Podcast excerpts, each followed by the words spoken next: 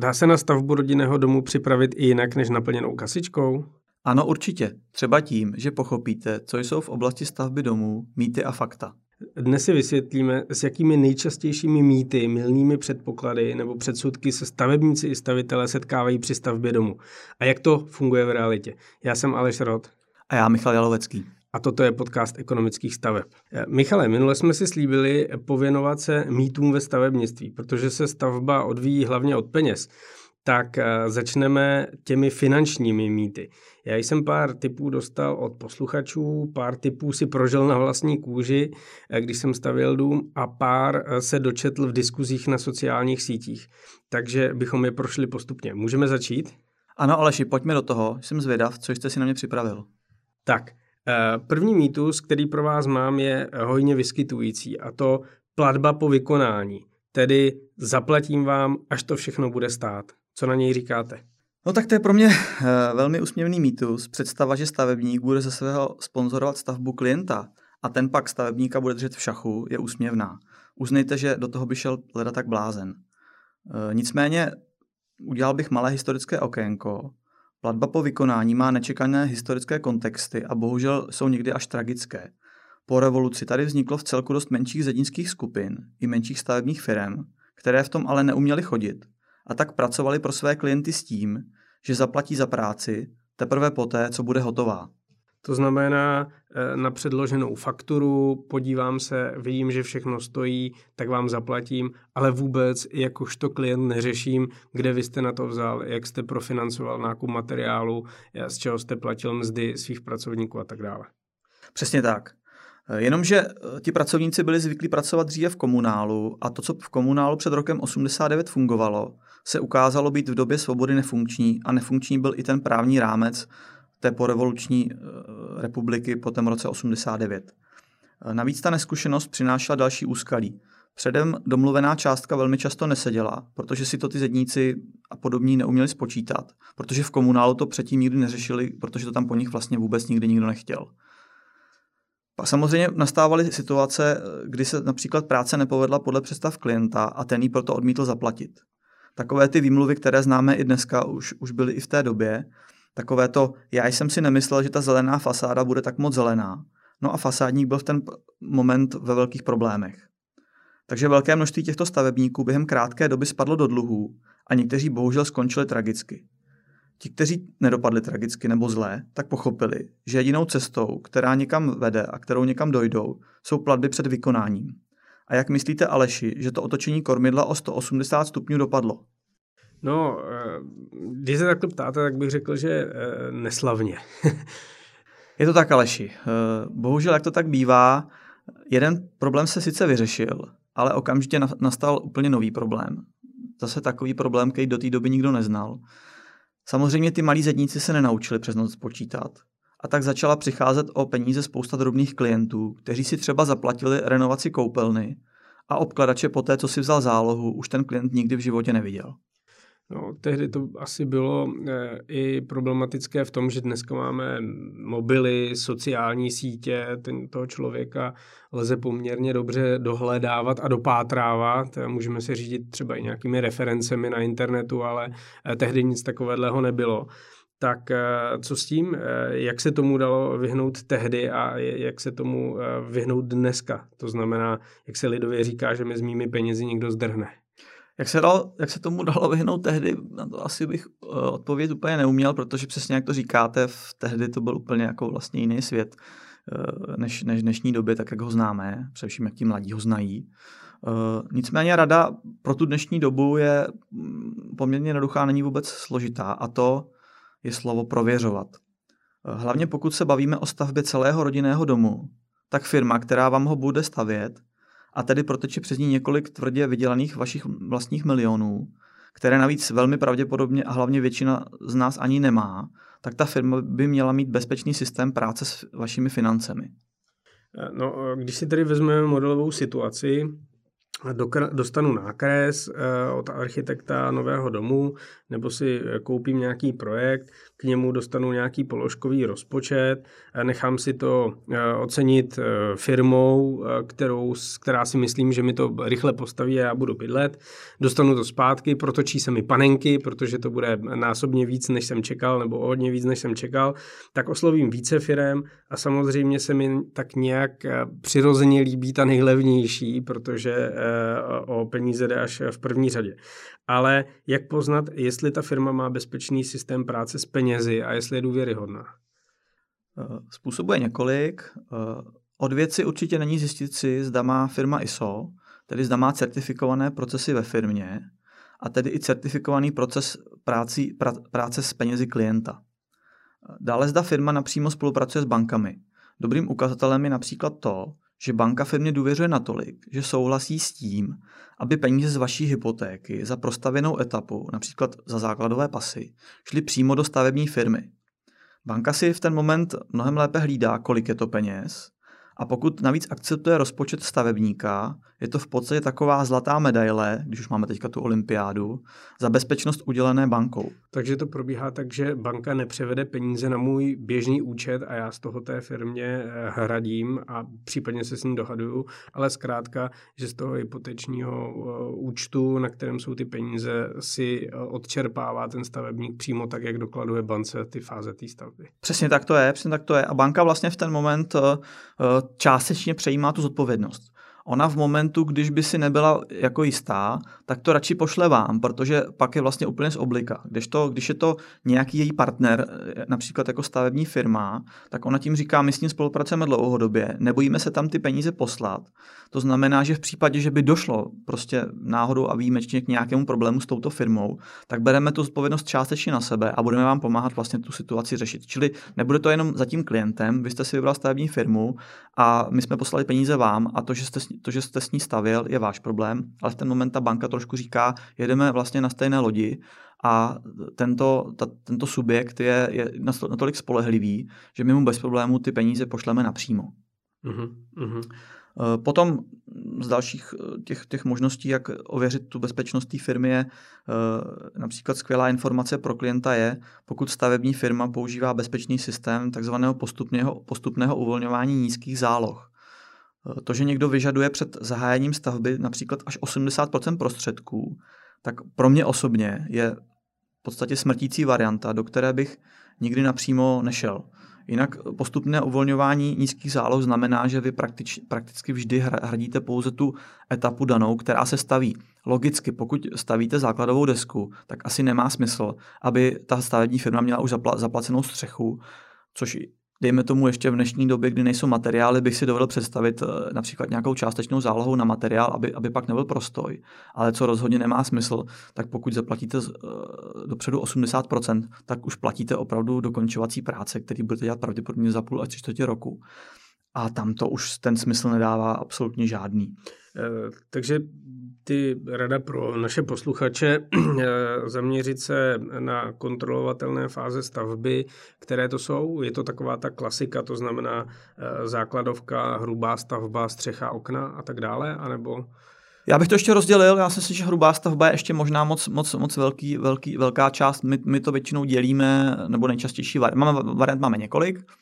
Eh, od těch opravdu detailních, kdy se to dělí i třeba základová deska na základové pasy a potom na základovou desku, tak, tak, tak eh, po, po takovou zlatou střední cestu, kdy ta stavba se zbytečně nezdržuje, a to je většinou základová deska, potom je kompletní eh, zdící práce, další varianta je kompletní střecha, Potom většinou máme jako další etapu okna, rozvody, podlahy a mm, omítky.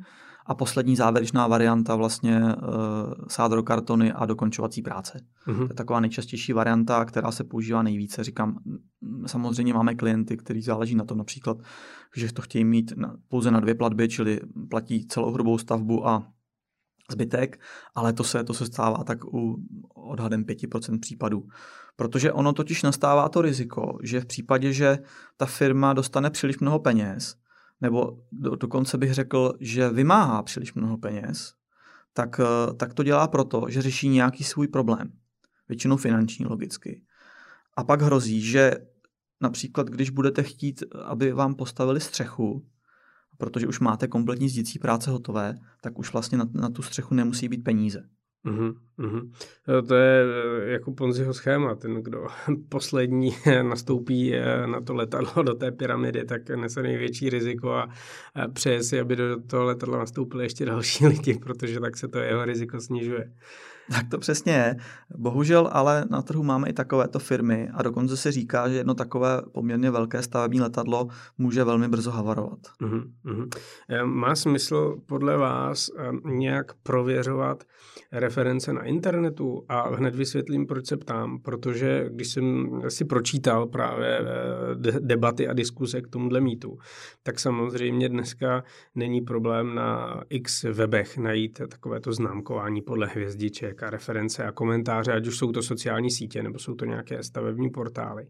Ale velmi často se do těch debat zapojují vlastníci těch hodnocených firm a říkají, že je to účelové eh, negativní eh, referenční prostředí, to znamená, že tam třeba konkurence nebo nějaký eh, podrážděný zákazník, který ehm, třeba i vlastní vinou nedostal takový výstup, jaký chtěl, protože třeba neuhradil včas fakturu, tak se stavba protáhla, nebo si vymyslel na poslední chvíli něco, co nešlo realizovat, tak zkrátka, že se mstí a snaží se tu referenci účelově podhodnotit tak, aby odradil další zákazníky. Eh, děje se to? Uh, já trošku ze široká. Uh, doba, kdy to mělo velkou váhu, ta už je tak zhruba 5 až 7 let pryč. Uh-huh. To opravdu okolo roku 2010 to, to, to, to, to mělo velký boost.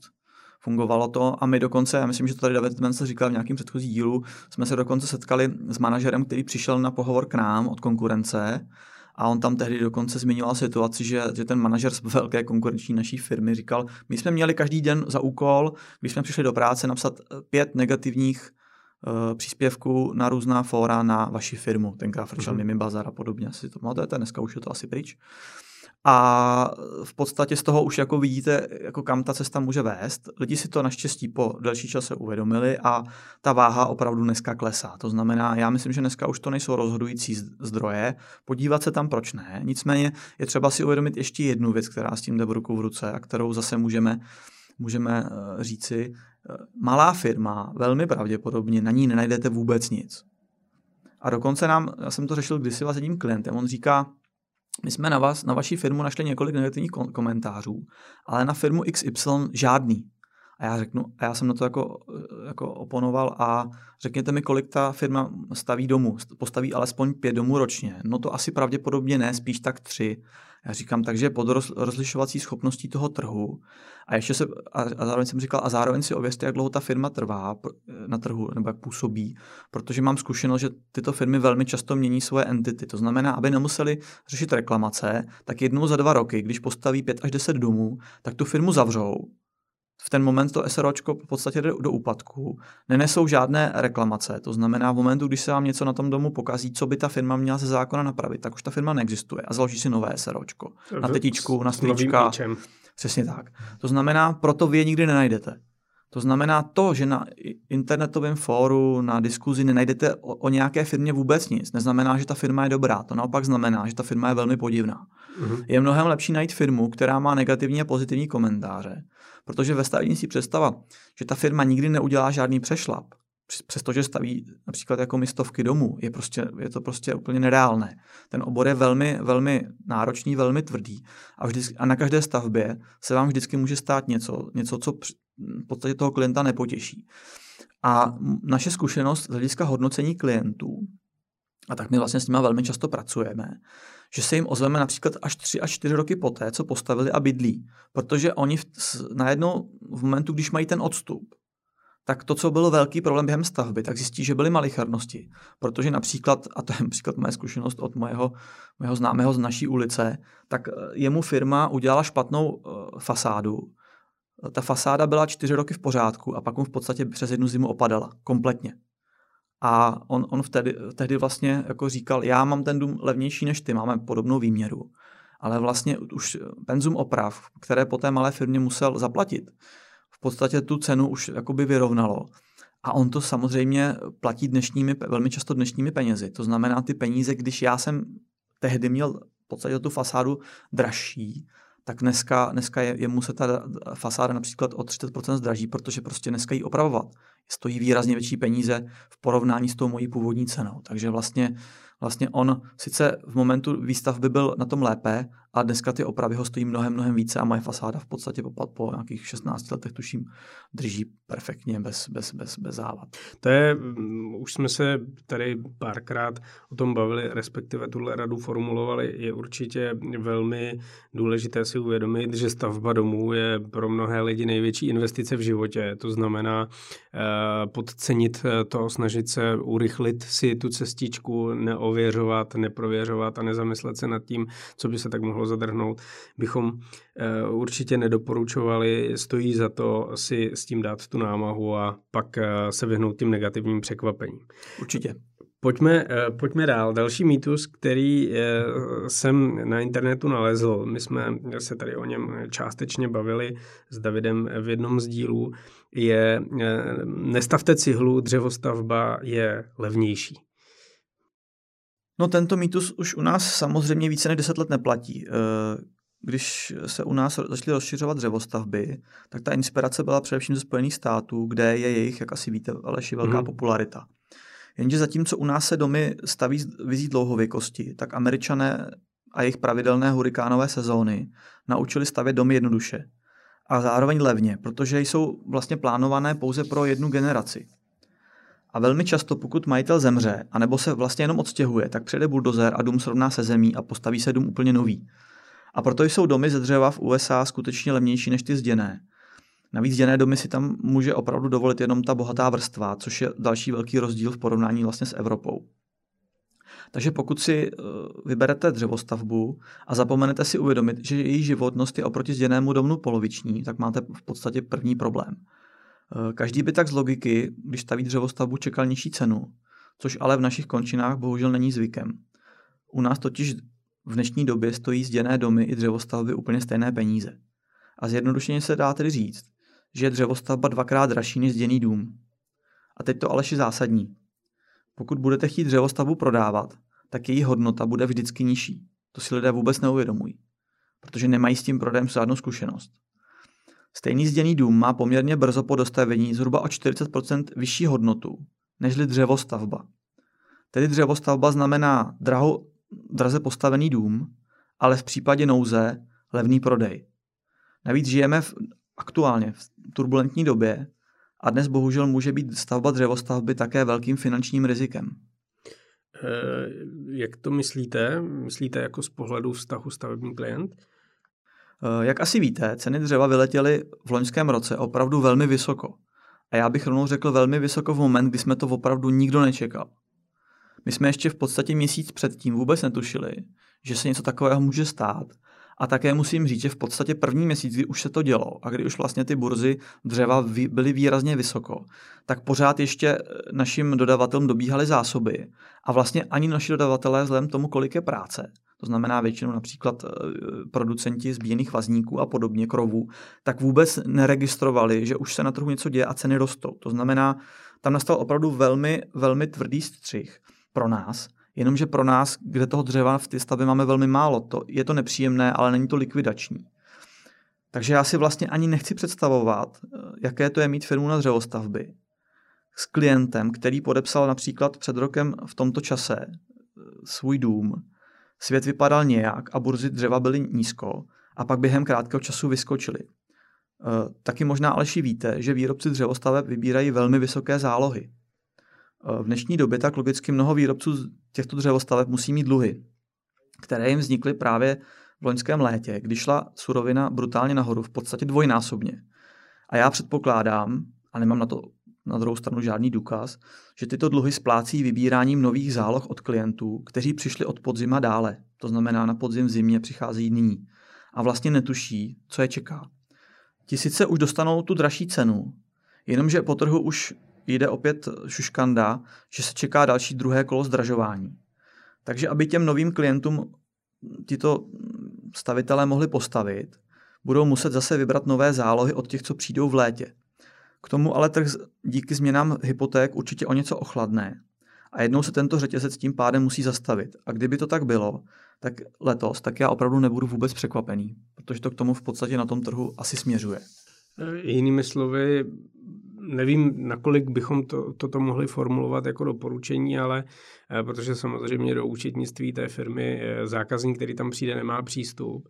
Nicméně minimálně, co bychom asi mohli poradit, je eh, dobře se radit s právníkem, když se ty smlouvy podepisují, podívat se, jestli ta firma není jednostraná a jestli tam existuje nějaká cesta, jak se případně k těm penězům na doplacenou zálohu dostat, protože to, co jste zmiňoval, můžu potvrdit, eh, stavba dřevostavby sice trvá krátký čas, ale je tam poměrně dlouhá čekací doba eh, mezi složením zálohy a tím, než se začne stavět. A to, to takovou zkušenost má můj kamarád, eh, který čekal opravdu dlouho, byť potom ta stavba samotná trvala poměrně rychle.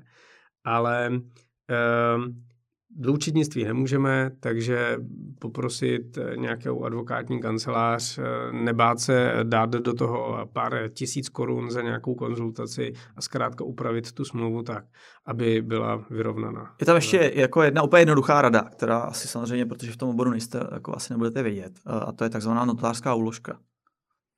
Protože eh, úplně reálně, když dáte 80% peněz dopředu, což tyhle ty firmy většinou vyžadují, tak to jste opravdu nevolník. Tam jako nemůžete nic. A v podstatě, když vám ta firma jednostranně zdraží, zase nic, protože oni mají ty vaše prachy. Uh, notářská úložka tohle řeší, to znamená, ona zabezpečuje tu firmu a pokud ta firma má zdravé cash flow, tak by to pro ní neměl být problém. My to naprosto běžně připouštíme.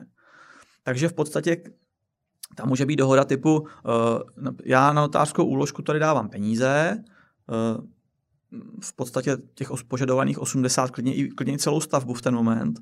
A vy v momentu, když přijedete a namontujete mi ten dům, že oni to pak mají namontované hmm. rychle, to jako, o, tom, o tom vůbec není jako rozpor, tak, tak, tak ta, ten notář to v podstatě do druhého dne uvolní. Dokonce v podstatě je to i na tom říct, tak ale vy, vy firmo si vyberte toho notáře. Já ani nem, ten notář je dneska v podstatě to je osoba, která je nějakým způsobem daná, daná tím právním rámcem, takže to nemusí být žádný můj notář, to může být jejich notář, který to opravdu pustí na druhý den poté, co, co prostě máte nějaký předávací protokol podepsaný a tak dále. A v ten moment vy jste velmi bezpečný. To, že si vyřešíte nějaký zápisy ve smlouvě, v podstatě to není vůbec valí nic. Bavili jsme se o tom tady před pěti minutami, ta, tu firmu někdo položí a zítra už má novou firmu s novým myčem na tetičku, na strýčka a v podstatě jede dál. Takže uh, já bych určitě, určitě tady, tady jako neřešil nějak detailně uh, smlouvu, ale řešil bych čistě zabezpečení peněz. Varianta A řeší to, řešíme to s tou bankou, to znamená, ta banka je, je v podstatě partnerem někoho, to znamená, tím, tím tomu dává určitý kulatý razítko, že ta firma je v pořádku, ta banka si to velmi, velmi často velmi dobře ověřuje. A banka nechce do Ponziho schéma. Přesně tak, ta, ta banka zná a opravdu, a já mám tady insider informace, tady pustím, dneska, dneska jsou firmy velké, které na trhu tu, uh, bohužel tuto Eh, toto kole, kulaté razítko od velký bank nemají. Už ho nemají letos. Ještě ho třeba loni měli, už ho nemají. A my tu informaci skutečně máme, nemůžu být konkrétní, ale máme to. Jsou takové firmy na, na ty trhu. A, a nebo pak úplně jednoduchý i s malou firmou, notářská úložka je naprosto bezpečné, pokud ta firma řekne, my nemáme peníze na toto pro vás udělat bez těch vašich peněz, to znamená, nejsme schopni zafinancovat tu výrobu, řekněme si upřímně, taková firma už ten moment je přeci podezřelá, tam vůbec není co řešit. Um, no, um, čekají nás uh, zajímavé časy. Rozhodně. Uh, tenhle rok. Uh, pojďme dál. Uh, další mýtus, který uh, jsem dostal od jednoho našeho posluchače, zní, uh, velkou firmu si nemůžu dovolit, od malé firmy to mám přeci levněji než od té velké. Vy mi Aleši dáváte dneska samé lahůdky. Asi cítíte sám, že to je úplný nesmysl. Celý trh z materiály pokud se v tom trošku orientujete, ale myslím si, že to celkem není tajná informace, tak jde na takzvané objektové slevy. A v našem případě to jsou opravdu velké objektové slevy. Pokud prostě za rok odeberete tisíce palet itongu, tak ročně dostanete opravdu velké objektové slevy a tím pádem musíte stavit hodně. A teď vás možná překvapím, to je totiž hlavní důvod, proč v ekonomických stavbách stavíme zhruba 600 domů ročně. Díky objektovým slevám můžeme domů stavět hodně s malou marží a to je to, o co nám jde. My chceme vždycky stavět domy za dobrou cenu. Každá velká stavební firma má mnohem lepší možnosti manévrovat v případě, že nastanou nějaké problémy. Mám malý příklad z poslední doby. Teď se nám stalo zhruba, zhruba eh, v lednu, že nám jedna naše výroba přišla o několik ukrajinských dělníků, kteří se po Vánocích nevrátili z Ukrajiny a čekají tam, co udělá Putin. To znamená, jestli budou muset narukovat. A tento náš stavitel musel odstoupit od jedné ze staveb, kde věděl, že už to nebude stíhat. Udělal to v podstatě ze dne na den. Ještě jeden týden to vypadalo, že budou pokračovat, nicméně nesehnal žádné náhradní nové lidi, protože to byla, je to relativně menší stavební skupina, tak, tak naprosto férově zavolal, že, že od této stavby eh, odstupuje. A ten manažer stavby, který tu stavbu řídí, tak během týdne domluvil další výrobní skupinu s tím, že do 14 dnů nastoupí. Bohužel v podstatě dva dny předtím, než tato nová zase naše výrobní skupina měla nastoupit, tak se ukázalo, že většina těch pracovníků je pozitivních, včetně toho jejich šéfa. A zároveň bohužel ten šéf nakazil, nakazil i našeho manažera stavby, takže, jsme, takže skončil i ten manažer stavby v karanténě. A okamžitě eh, tak musel nastoupit náš výrobní ředitel situaci řešit a na stavbu během dvou dní vyslal již třetí výrobní skupinu. V případě, že byste s tou první skupinou stavil dům, to znamená, to znamená, to je ta malá firma, která by vám ho stavěla, která by vypadala v ten moment, že možná je levnější, tak budete čekat, až si najde nové lidi. To znamená několik týdnů a skutečně, protože ta, tato skupina pro nás ještě staví jiné domy, tak víme, že do dneška tu jednu svoji výrobní partu nenahradil a už to máme v podstatě měsíc a půl. Takže pravděpodobně i několik měsíců můžete čekat, než se vám vlastně na tu stavbu ti lidé vrátí. V tom běží termíny, Přesně klient je naštvaný, ehm, stavitel nervózní. Nejprve, je to jednoduchý, nejprve vám ten stavitel ty telefony zvedá, pak už si vás zablokuje a vy vlastně tam máte peníze, stavba je v půlce, většinou v nějakém momentu, kdy se tam velmi nepříjemně dává úplně někdo cizí nový, protože ten vám samozřejmě napočítá všechno, co je v vozovkách špatně a co bude muset opravovat a protože vy tomu nerozumíte, tak mu to zacvakáte ze svého také. Uh, takže pokud těchto domů stavíte hodně, a řekněme si upřímně hodně. To znamená, že v jeden moment jste schopen stavit alespoň 100 domů. Tak v ten moment, pokud máte eh, spoustu uh, jakoby, jakoby těch uh, pod, výrobních, výrobních kapacit, mm. tak máte také velkou řadu pracovních skupin a máte tak šanci manévrovat, když nastanou nějaké komplikace. A komplikace ve stavbě Aleši komplikace nastanou u rodinného domu vždycky. To, to, to je vím. takové základní pravidlo našeho oboru. To, to vím, já jsem stavil jeden, to, ale s tou stovkou domů jste měli víc eh, A to je vlastně také důvod, proč malé firmy v posledních dvou letech extrémně trpěly, což bylo dané tím trhem vlastně přepáleným. A také to vedlo k tomu, že často neúměrně a ze dne na den zvyšovaly své ceny klidně o 80 až 100%, což je v podstatě uh, úplně, eh, sám asi cítíte, když něco zdraží o 100%, tak to, to v podstatě si myslíte, že nastala tak zhruba jako třeba válka, ale, ale u takhle komplexního produktu o 100% tak je to minimálně divné. Takže rada pro naše posluchače, eh, když vybíráte firmu, tak se eh, nebojte porozhlédnout i tam, kam eh, se trošku ostýcháte vstoupit, to znamená oslovit tu velkou firmu a minimálně za její oslovení a za to, že vám pošlu nabídku, nic nedáte, ani za to nebudete platit. Velká firma vám pravděpodobně také připraví nějakou lépe strukturovanou položkovou nabídku, to znamená, vy potom, vy potom si zkontrolujte, jestli, jestli, jestli ta malá firma má v té nabídce také všechny ty položky. To bývá velmi častý, se nám stává, že, že my máme, my, my vždycky tu nabídku máme opravdu komplexní. My to vlastně máme i jakoby v podtitulu naší firmy, že ta, ta služba je komplexní. To znamená, že v momentu, když stavíme něco, tak tam je vždycky úplně všechno, nechybí tam nic. Například Velmi často se stává, že, že firma nemá zateplení základové desky, což, eh, což eh, znamená, že oni vám tu desku postaví. Ta cena vypadá na první pohled výborně. Jenomže zateplení základové desky dneska je poměrně drahé, jak víte, asi ESG a tak dále. To znamená, to znamená ten, ten polystyren nebo ten styrodur je velmi drahý. A zároveň eh, i to zaizolování a to všechno dohromady, je to, je to v podstatě taková nenápad, nenápadná, nenápadný dílek skládačky, který vy nevidíte, protože ta deska přece je můžeme dál zdít. Jenomže v určitý moment to musíte taky dokončit. To znamená, a pak najednou zjistíte, že to třeba dneska už stojí pade, i klidně u těch větších domů ke 100, ke 100 tisícům, takováhle hloupost. A v ten moment jako zjistíte, že sice ta, ta malá firma vám, vám nabídla, že vám udělá základovou desku za, za 200 tisíc a ta velká firma za 300 Jenomže ta malá firma v ní třeba nemá takovouhle poměrně zásadní položku, jako je zateplení základové desky. pak přijedou um, zateplovači, řeknou, že to nemáte udělaný, objednává se bagger, že jo, odhrabává se eh, nanesený materiál kolem stavby, řeší se to, že tam stojí voda a tak dále. Eh, Vy jste to ale zažil, ne? Eh, já naštěstí ne, ale soused. jo, jo, takže víte, o čem mluvím. Takže jako to je opravdu z praxe, to, to, je, to jsem opravdu mm, použil jeden z příkladů, který vím, že se jako děje. Um, Pojďme na další mýtus, eh, který eh, jde aktuálním směrem tohoto jara, to jsou hypotéky a jejich zdražování. Eh, našel jsem v nějaké diskuzi několikrát se opakující mýtus a sice nejlepší hypotéka vždy u své banky nebo u banky, ve které mám ostatní finanční produkty, nikam jinam ani chodit nebudu, tam mi ji nedají, ale v mojí bance mi ji dají a dají mi ji nejlépe. Tak co na to říkáte? U vaší banky Aleš dostanete leda tak tu nejhorší hypotéku. Já jsem s chodou okolností, teď úplně odbočím, eh, včera na Twitteru chytl nějakou debatu, kde vysloveně se tohleto rozebíralo a lidi si tam opravdu stěžovali na banky, což jako by mě nepřekvapilo, to se stěžují lidi vždycky, ale přesně tam vytahovali tyhle ty důvody typu ta a ta velká banka, nebudu říkat konkrétně, najděte si to, my a v, u které mám roky účet 10-15 let, mi jako velmi komplikovala přístup k hypotéce, až teprve, když jsem pohořil, že odejdu, tak se to zlepšilo.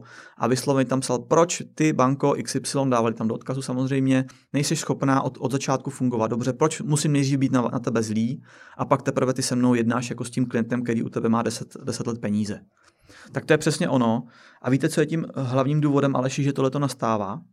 No, možná tuším, ale nechám se podat, eh, jak se říká. No, banky vědí, že, pro, že klient je pohodlný. Obecně jako lidi jsme pohodlní, já jsem velmi líný člověk. A ten klient, když je pohodlný, tak chce mít všechno u jedné banky. Nechce být po jiných pobočkách, kde, ho, kde nikoho nezná, kde bude muset všechno si očlapávat od nova. A tak pokud jste jejich klientem, tak to nejprve zkusí s tím, že vám předloží horší nabídku, která je výhodná pro tu banku. Mám k tomu ještě jednu aktuální příhodu. V Polsku aktuálně řeším nákup menší kancelářské budovy. My jsme jako v covidu velmi vyrostli v podstatě v Polsku a už kapacitě nám nestačí naše aktuální eh, nemovitost, které, v které si pronajímáme a rozhodli jsme se, že, se, že už je přišel čas zainvestovat do, do kancelářské budovy. Eh, začal jsem říct financování na tuto kancelářskou stavbu Logicky myslel jsem, že to bude velmi snadný a začal jsem u našeho osobního bankéře, s kterým mám jinak velmi dobré vztahy, všechno, co potřebujeme.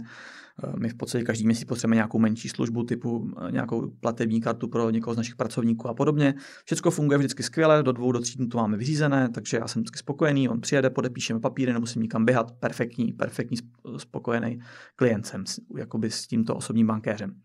Nicméně a naše banka, která vlastně vidí 15 let naše příjmy, vidí ten růst, vidí, že jsme před deseti lety měli nějaké příjmy, před pěti lety nějaké příjmy, aktuálně už přes ní točíme stovky milionů, eh, stovky milionů zlotých eh, a tím pádem zná naši situaci velmi detailně. V podstatě pravidelně eh, vlastně dáváme naše, naše roční výkazy, takže, takže vidí i tu ziskovost. Tak nám nejenže nebyla schopná předložit nabídku, a to jsem vlastně před nimi vůbec klečel. Oni, oni v podstatě do dneška, do dneška mě neřekli na, na, tu moji, na tu moji žádost, jestli mám šanci dostat nějaký finanční produkt a vlastně jsem nechal na té bance i, i jaký, anebo nejsem. Takže to skončilo klasicky, že jsem si vyšlapal eh, přes, přes našich finanční analytiky u dvou konkurenčních bank cestičku a teď se vlastně oni o nás začali prát, která nám dá lepší podmínky a úvěr na tu nemovitost poskytne, protože my navíc v podstatě kupujeme, kupujeme eh, z velké části i za vlastní, to znamená, my, my v podstatě chceme jenom částečný úvěr a nechceme vůbec například financovat žádnou eh, velmi, mino, velmi, velmi majoritní část, naopak spíš minoritní. Hmm. Takže ty banky to se zajištěním tou nemovitostí je to pro ně úplně luxusní způsob, jak si vydělat peníze. Zvláště v dnešní době, když víme, jak rostou úrokové sazby. Mm-hmm. Takže evidentně i tady platí, nenasedněte hned na první nabídku, ale pořádně se porozhlédněte, Eh, jedná se, mm, jak jsem tady už dneska zmínil, pravděpodobně o největší finanční transakci v životě většiny lidí, eh, kteří si hypotéku berou a staví si vlastní dům nebo si i kupují byt, takže nějaké úsilí za to stojí. Je pravdou, že u těch eh, cizích bank budete muset podstoupit trošku více administrativy, to znamená vět bankovní výpisy, přičemž ta vaše banka k ním samozřejmě má přístup, doložit nějaké dokumenty dokumenty, které se týkají zaměstnání, možná tam dát nějaké Eh, čestné prohlášení a tak dále, ale určitě stojí za to si eh, tu banku vybírat pečlivě a trošku nechat pracovat tu konkurenci, která na bankovním trhu vždycky pracuje ve váš prospěch a když se potom s tou nabídkou vrátíte za tou vaší bankou, tak uvidíte, že s ním bude úplně jiná řeč. Určitě, tak, tak to přesně je. V souvislosti s tím eh, se eh, hodně řeší to, jestli, a, a obzvlášť dnes eh, při, těch, při vysoké inflaci a rostoucích úrokových sazbách, jestli je lepší šetřit a našetřit si nějakou větší část a pak jít pro hypotéku s nižším loan to value. To znamená nefinancovat, řekněme, 80% ceny té hypotéky úvěrem, ale třeba jenom 50% nebo 40%. A nebo jestli se do banky naopak vydat co nejrychleji a co nejrychleji si ten úvěr vzít a ehm, zkrátka co nejrychleji něco koupit. Je ta nutnost větších úspor také takovým mýtem? No, ale upřímně řečeno, on to úplně není mýtus. E, jak to? E, vysvětlete to. No, ono to opravdu platí, ale je tam poměrně zásadní podmínka a ta v podstatě vyeliminuje většinu společnosti. Čili pokud se budete držet, držet tohoto v podstatě, a tady bych se nebal, nebal říct si pravidla, tak ale musíte měsíčně uspořit 100 000 korun, ale raději více.